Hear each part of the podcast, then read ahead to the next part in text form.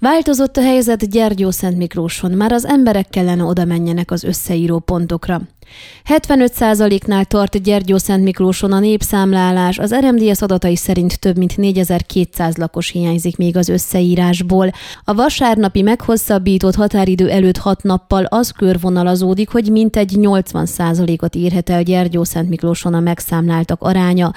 Barti arra kéri a helyieket, hogy a következő napokban keressék fel a három összeírási pont valamelyikét. Ezek az adóhivatalnál, a HVCK közműszolgáltató virágnegyedi irodájánál és a városházán vannak kialakítva.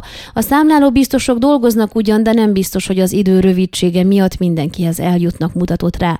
Az anyanyelvre, nemzetiségre és vallási hovatartozásra vonatkozó adatok nyilvántartásba vétele nagyon fontos az erdélyi magyarság számára, és ha ez nem történik meg a népszámlálás során komoly problémákat jelenthet számunkra, szögezte le Barti Tihamér. Gyergyó Szent Miklós mellett a térségben még Maros hévízen van hasonló lemaradás, a községekben azonban már biztosan el fogják írni a 100%-os összeírási arányt.